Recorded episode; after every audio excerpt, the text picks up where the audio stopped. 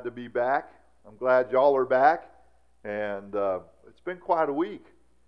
Uh, as many of you know, I was in Israel um, not too long ago with Jan and, and Marilyn and uh, uh, Charlie Sousa.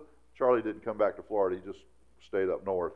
Um, and we started hearing about this storm and it was coming, and we got into New York last Friday early in the morning, and we got out of New York that afternoon, last plane going to Orlando where our car was, and we got back here about 8 o'clock Friday night, just in time to get things ready for the storm. I want to thank uh, my wife and Elijah and Gretchen and all those who prepared here. We were in, we were really in great shape at the church. They had got everything out. We were prepared for the storm, prepared for the aftermath. And uh, God really blessed. He, he allowed us to, uh, first, he, he, he moved that hurricane where we didn't get the brunt of it. Um, those of you who went through Charlie, I know you were just like, oh no. And uh, those of you who haven't ever been through a hurricane, you may have been a bit nervous.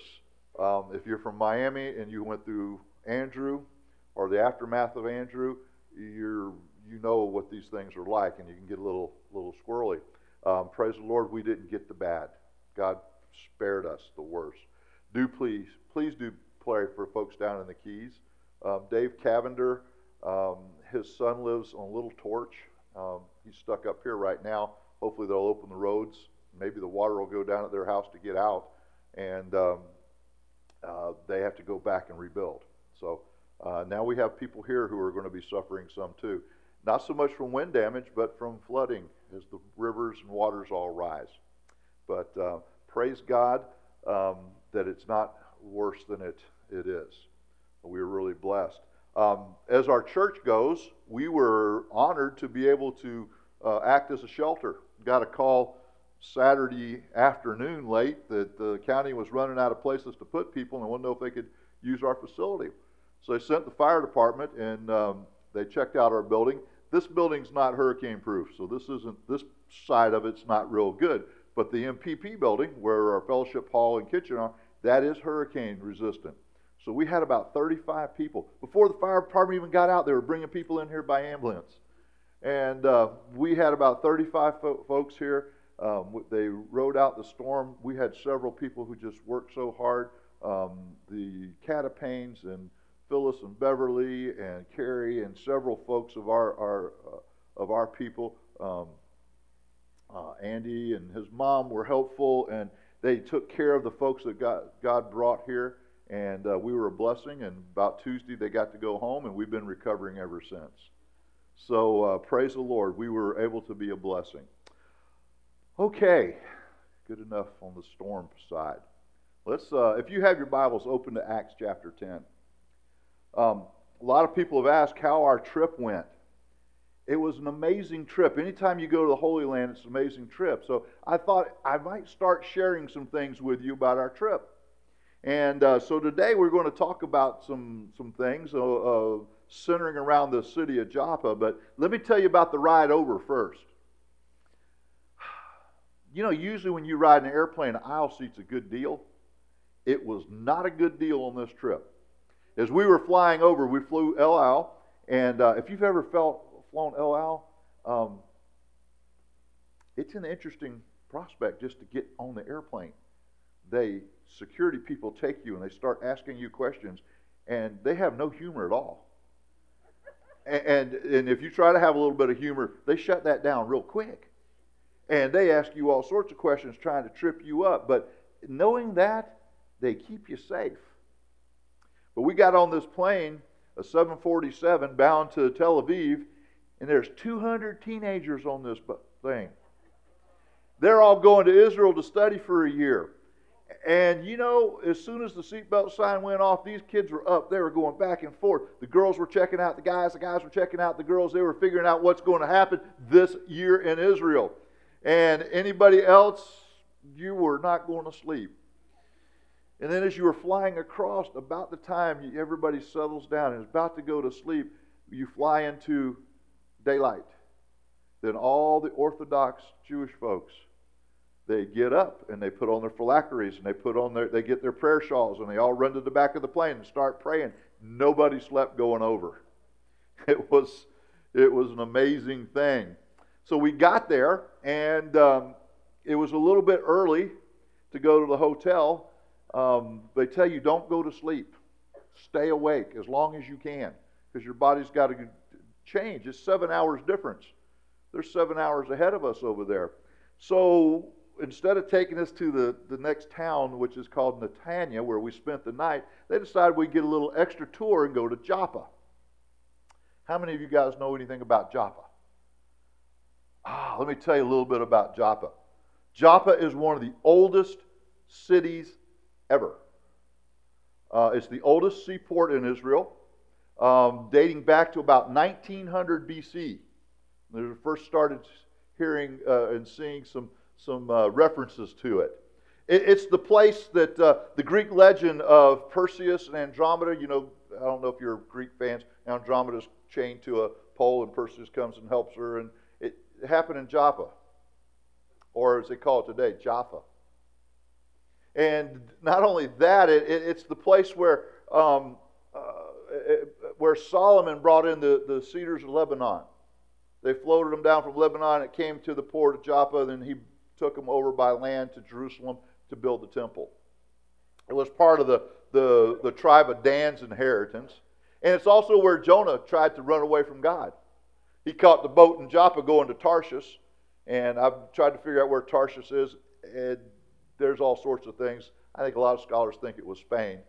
But he was getting out of town, and that's where he went. And it's also a place where uh, um, Peter hung out. He lived in a house, Simon the tanner's house, and, and uh, while he was in uh, Joppa, he raised Dorcas from the dead. And another thing happened to Peter there, and that's what's going to happen in Acts 10. Peter had a vision. It's interesting as I was studying, um, how many of y'all remember what Peter's real name was? Remember Simon what? No. Peter didn't come until Matthew chapter 16. Simon Bar Jonah. There you go. Simon the son of Jonah. This thought was kind of interesting. We got Simon the son of Jonah, and we got Jonah the prophet, both living in Joppa, and both getting something told to them. Let me read you what happened to the first Jonah. Jonah 1 says this Now the word of the Lord came unto Jonah, the son of Amittai, saying, Arise, go to Nineveh, that great city, and cry against it for the wickedness has come up before me. And Jonah rose up to flee into Tarshish from the presence of the Lord, and he went down to Joppa, and he found a ship going to Tarshish. So he paid the fare thereof and went down into it to go with them unto Tarshish from the presence of the Lord.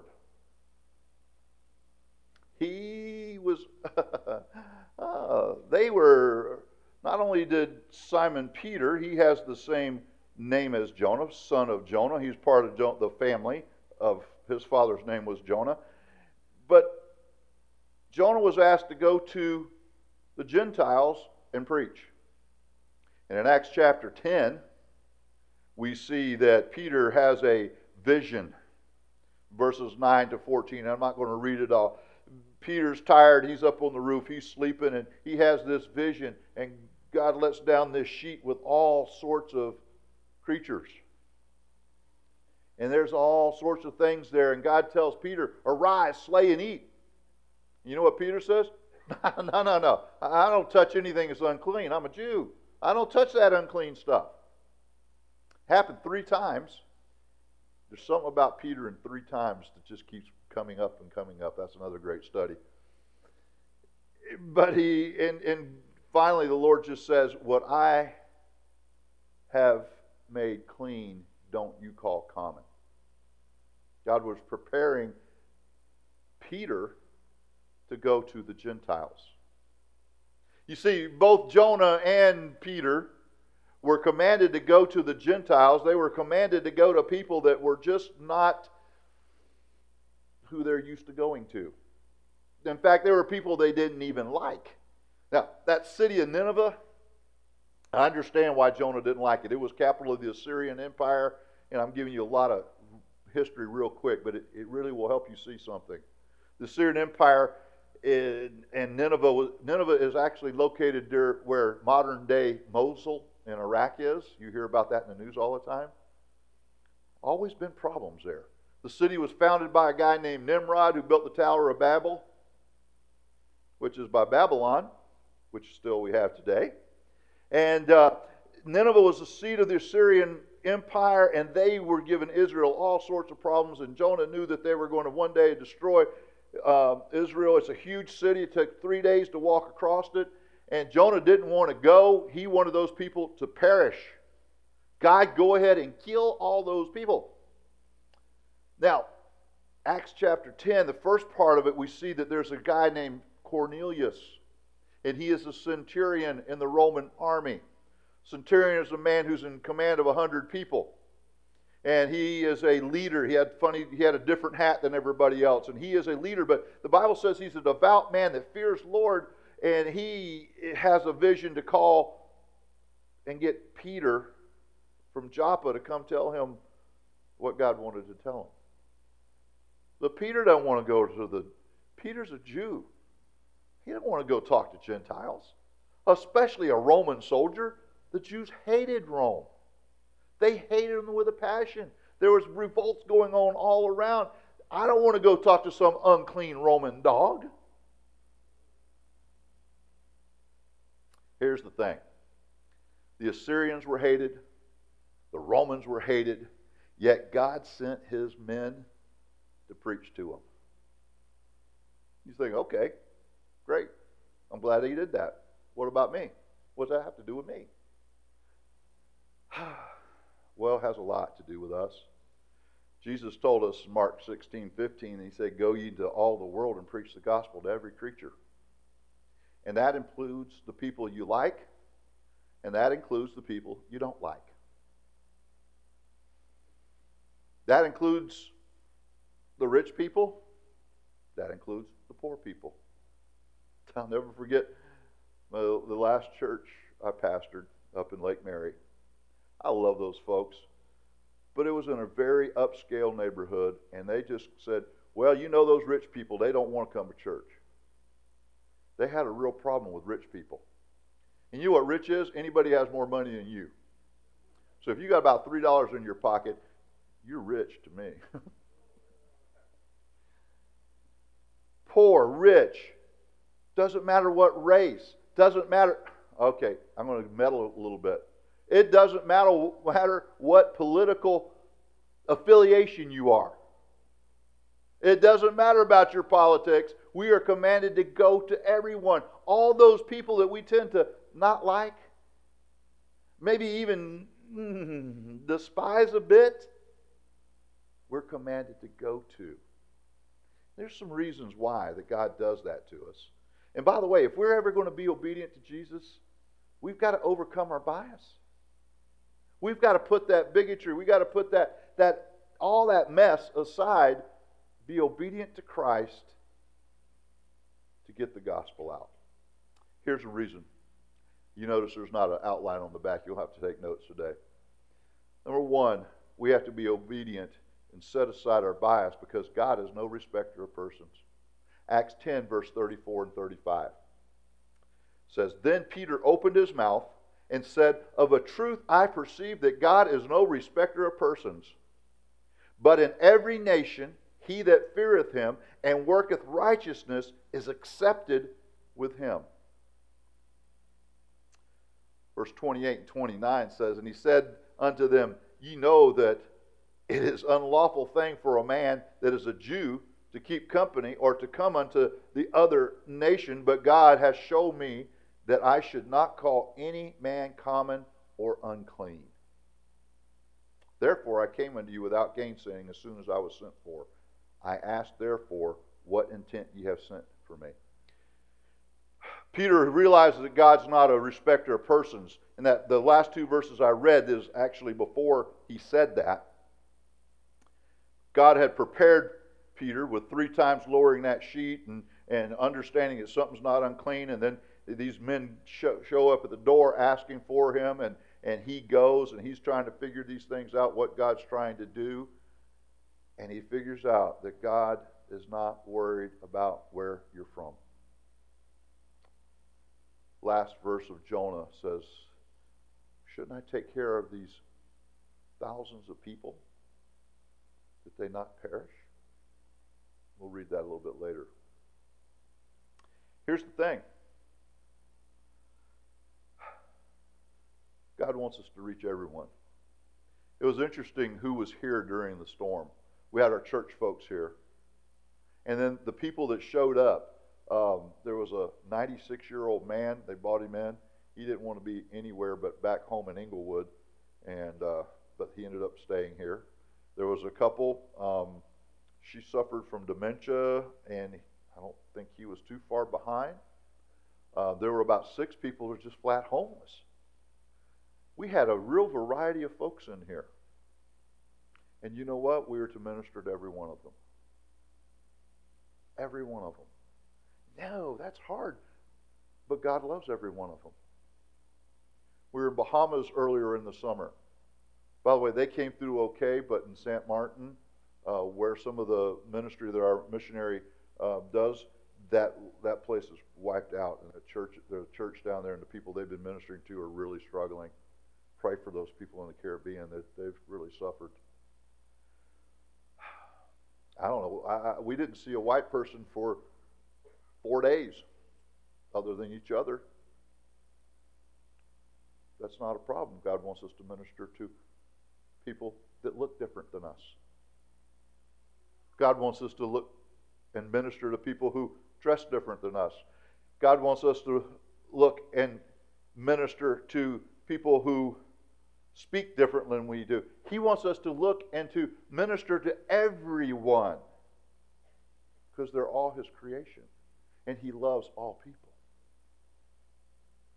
God's not a respecter of persons. Not only that, think about the transformation that Christ produces. I want to go back to Jonah a little bit. Jonah went ahead after he had his encounter with the fish. God told him to go to Nineveh again, and he did. I think he grumbled the whole time, but he preached. He preached like he was supposed to preach. And then in, in chapter 3, verse 6, it says this For the word came to the king of Nineveh, and he arose from his throne, and he laid his robe from him, and covered him with sackcloth, and set in ashes. And he caused it to be proclaimed and published through Nineveh by the decree of the king and his nobles, saying, Let neither man nor beast, herd or flock taste anything. Let them not feed nor drink water, but let man and beast be covered with sackcloth and cry mightily unto God. Yea, let them turn every one from his evil way and from the violence that is in their hands. Who can tell if God will turn and repent and turn from his fierce anger that we perish not? Those people in Nineveh, when they heard the preaching, the king rent his clothes. He, he repented and he decreed, and the whole town repented. There was a transformation that happened. Acts 10, verse 44. While Peter yet spake these words, the Holy Ghost fell on them which heard the word, and they of the circumcision, the Jewish people, were um, which believe were astonished, as many as came with Peter, because that on the Gentiles also was poured out the gift of the Holy Ghost. For they heard them speak with tongues and magnify God. God, Jesus transformed those Gentiles and gave signs so the Jews could understand that, that it's okay that Gentiles can get saved. And praise the Lord, because I'm Gentile, and I'm, because of that, I'm saved today. I, you know, Peter's hard headed, and he probably didn't have, didn't have a real good um, memory. But in, Mark chapter 5, he was with Jesus when Jesus left Capernaum or Magdala, somewhere there on that northern edge of the uh, Sea of Galilee, and went to the other side. Now, other side is geographically the other side of the lake, but it is also to an area called Decapolis, which was all Gentile. And where he met that guy, he met this real strange Gentile guy who was possessed with what? Demons, hundreds of them. Guy was running around naked in the tombs and cutting himself, and he was just a wild man. And he comes across Jesus. Jesus cast out the, the, the demons into the pigs, and the pigs go running off. By the way, I heard preachers go, What were those Jews doing raising pigs? Jews weren't raising pigs, it was a Gentile area. Those Gentiles lost some pigs that day. Then Jesus told that man when he came to his senses and cast him out, he says, No, you can't come follow me now, but you go tell everybody what God has done for you. See, if Peter had remembered, Jesus was already working with Gentiles even before he went to the cross. The woman at the well, a woman uh, whose uh, uh, issue of blood, several things happen. But you see, when Christ comes, a great, a great transformation is produced. And because of that, we need to set aside our bias. I used to tell people, you want people to vote right? Well, get them saved and get them studying their Bible, and that has a tendency to change your politics some. Let's just set aside the politics. Let's let God transform people and let's follow Him. Jesus will transform us. Not only that, well, let's just stop with that a minute. You're going, okay, I got that. What am I supposed to do? How am I supposed to get rid of all this bias I have? Get rid of the. How am I supposed to deal with that person I just don't like? Let me give you a couple things, a couple thoughts, and we'll uh, see if we can't put those to practice in our life. First thing, let's develop a fear of the Lord. You know, Proverbs talks about the fear of the Lord is the beginning of wisdom. Uh, Acts 10.2 talks about Cornelius. It says, a devout man, one that, that feared God with all his house and gave much alms to the people and prayed to God always. Here's a man who feared God, didn't even know who God was, but he was praying and he was feared him and he wanted to know him.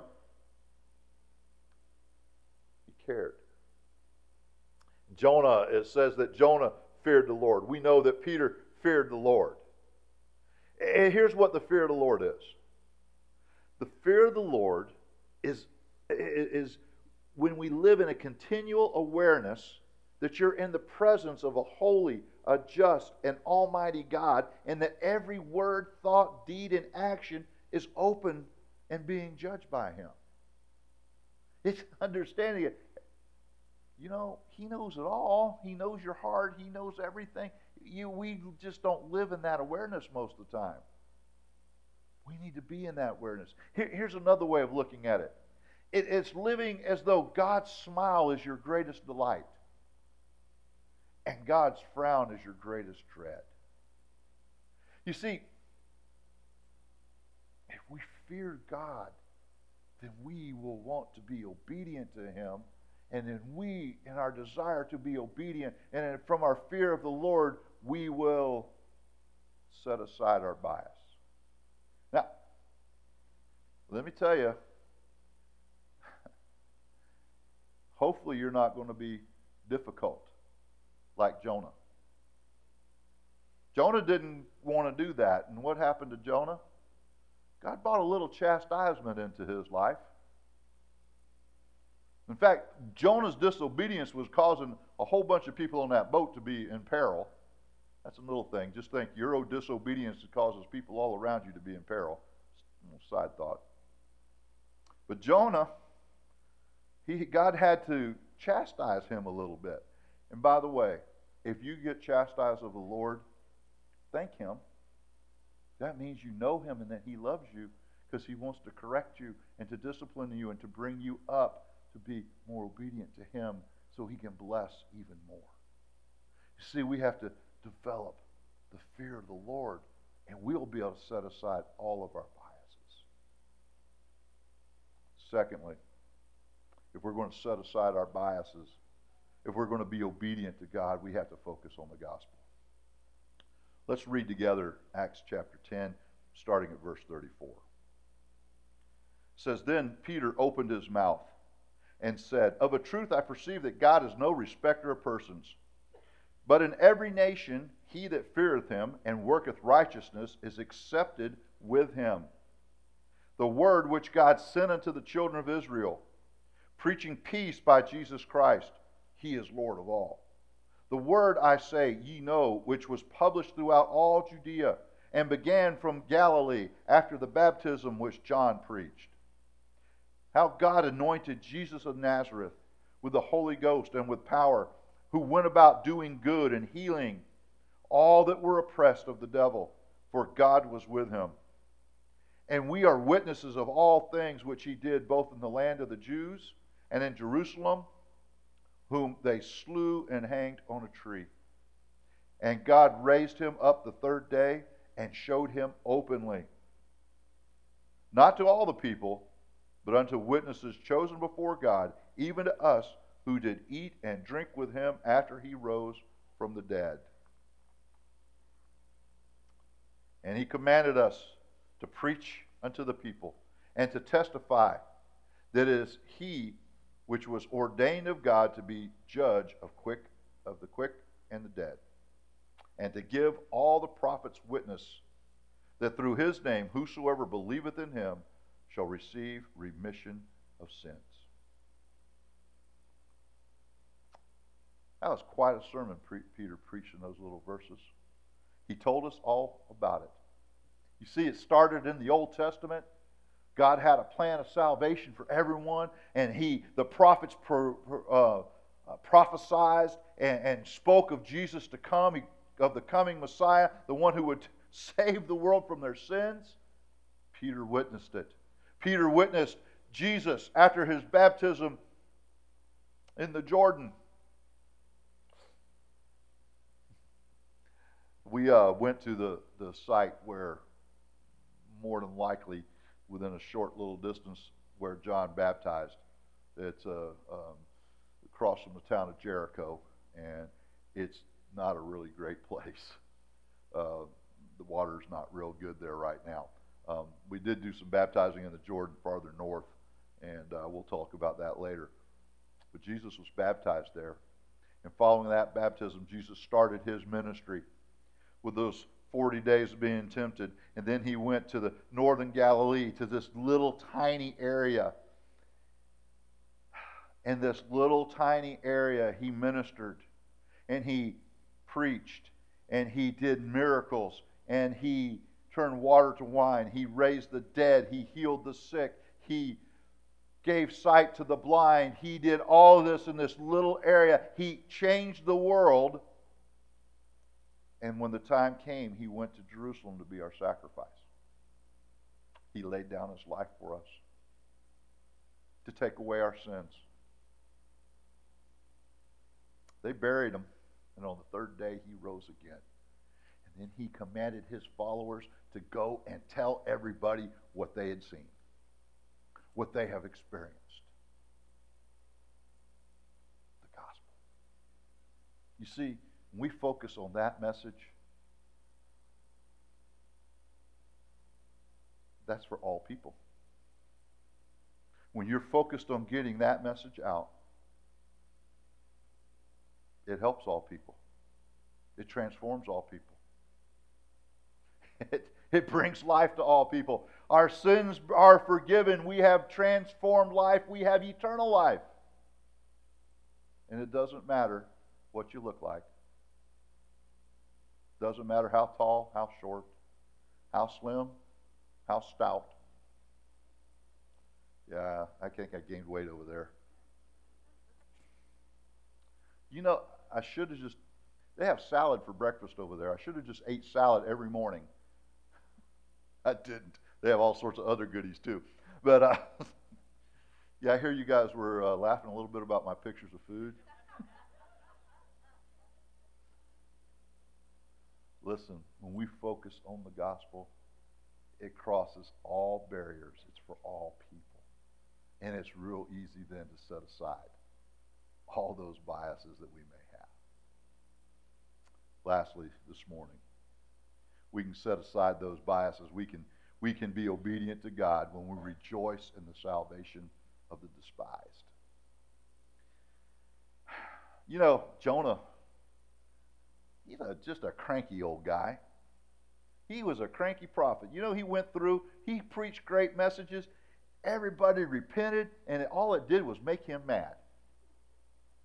Seriously. You don't believe me? Listen to this. But it displeased Jonah exceedingly, and he was very angry. And he prayed unto the Lord and said, I pray thee, O Lord, was not this my saying when I was yet in my country? Therefore I fled to Tarshish, for I knew that thou art a gracious God, and a merciful, and slow to anger, and of great kindness, and repentest thee of evil. Therefore now, O Lord, take, I beseech thee, my life from me, for it is better for me to die than to live. Okay, let me put that into modern language. God, I know you're good and merciful, and, and, and I didn't want to go preach to these guys because they're going to repent and you're going to have mercy on them. And, and you know what? I'm ticked off. Why don't you just kill me? Please just kill me. That was a happy preacher, wasn't it? Yeah, I don't think he was rejoicing too much in that those people had responded to the message. We read the verses in, in Acts 10, 45 to 48, where, where all of a sudden these Gentiles are, are speaking in tongues and they are, they are manifesting the, the signs of the Holy Spirit that they have been saved and that God has, has put them into the family. And then Peter goes and says this in verse 47 Can any man forbid water that these should not be baptized, which have received the Holy Ghost as well as we? And he commanded them to be baptized in the name of the Lord. Then prayed they him to tarry certain days. I think Peter was pretty happy about it. We met a man over there in Israel. His name is Tom. Tom is a recent convert to Christ. He's a Jewish man. He works in security uh, in the Golan Heights for a kibbutz. I'll tell you what a kibbutz is it's sometime. And this specific kibbutz raises apples. They got beautiful apples. We were hanging out in an apple orchard. Did I send pictures of that? See, my picture guy is, is still up north. He's coming back, and, and whenever he gets back, um, I, I texted yesterday, hey, can you send me some pictures? Well, they're in my camera, and we're on the road, and I don't have a can. Okay, we'll get the pictures next week. But we were in this apple orchard eating fresh apples off the tree. I'd never done that before. I've done oranges, and, but not apples. And um, he goes, You see that right over there?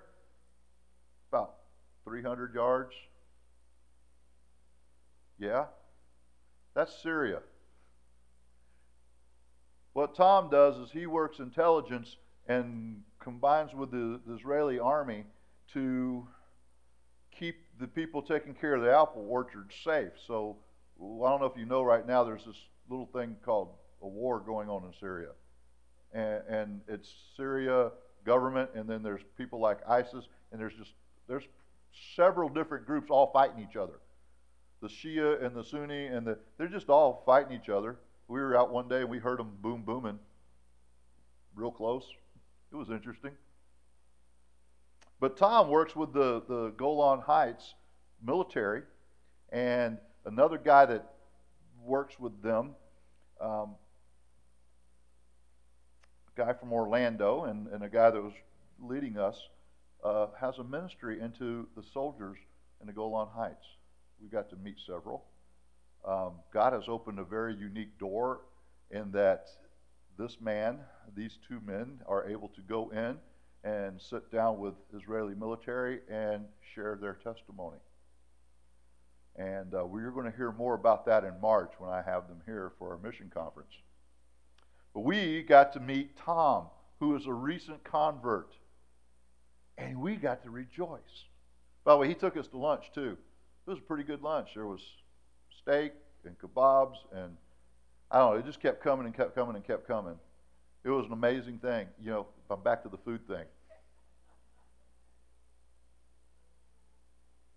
You see, when we start rejoicing in the salvation of those people who are despised, those people who are different, though we rejoice that they have received Christ and are being transformed, we can be just like the uh, just like the angels. This says there is There is joy in the presence of the angels over one sinner that repenteth. We can rejoice in the salvation. And when you rejoice in the salvation, you become colorblind. You don't care if they're rich or poor. You don't care how they're dressed. You're rejoicing because they have become part of the family of God.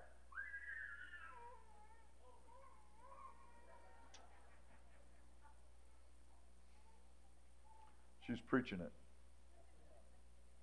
Listen. God said this, Jonah 4:11. Kind of talking to Jonah because he's ticked off because uh, they uh, he's not rejoicing. But God said this. And should I not, not spare Nineveh, the great city, wherein are more than six score thousand, more than 120,000 people that cannot discern between their right hand and their left hand, and also much cattle. You see, there's more than 120,000 people right around us that they don't know their right from their left. They can't see. They're in darkness. They look different than us. They act different than us. They are different than us. But they need the same message that we the same message that saved us, we're to take to them.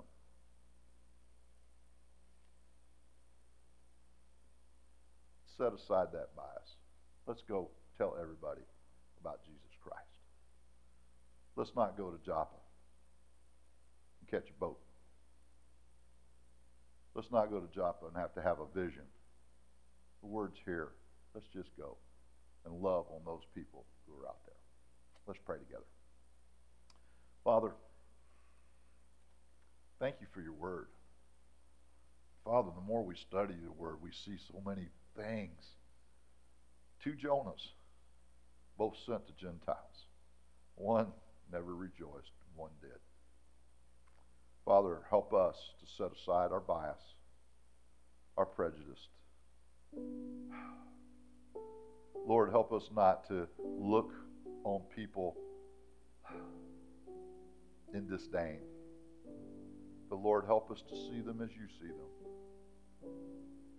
People who are lost and need to know about your love, your mercy, and how they can be forgiven. Lord, may we lift Jesus Christ up everywhere we go. Lord, may we see those transformed lives. And Lord, may we rejoice in those who receive you. Father, if there's any needs here this morning, you know how you're working in hearts. Lord, may today there's people who have biases. Lord, help them just to set those aside. Or, Lord, maybe if they can't set them aside, help them, Lord, to lift you up above them and focus on you. We praise you and we thank you in Jesus' name. Amen.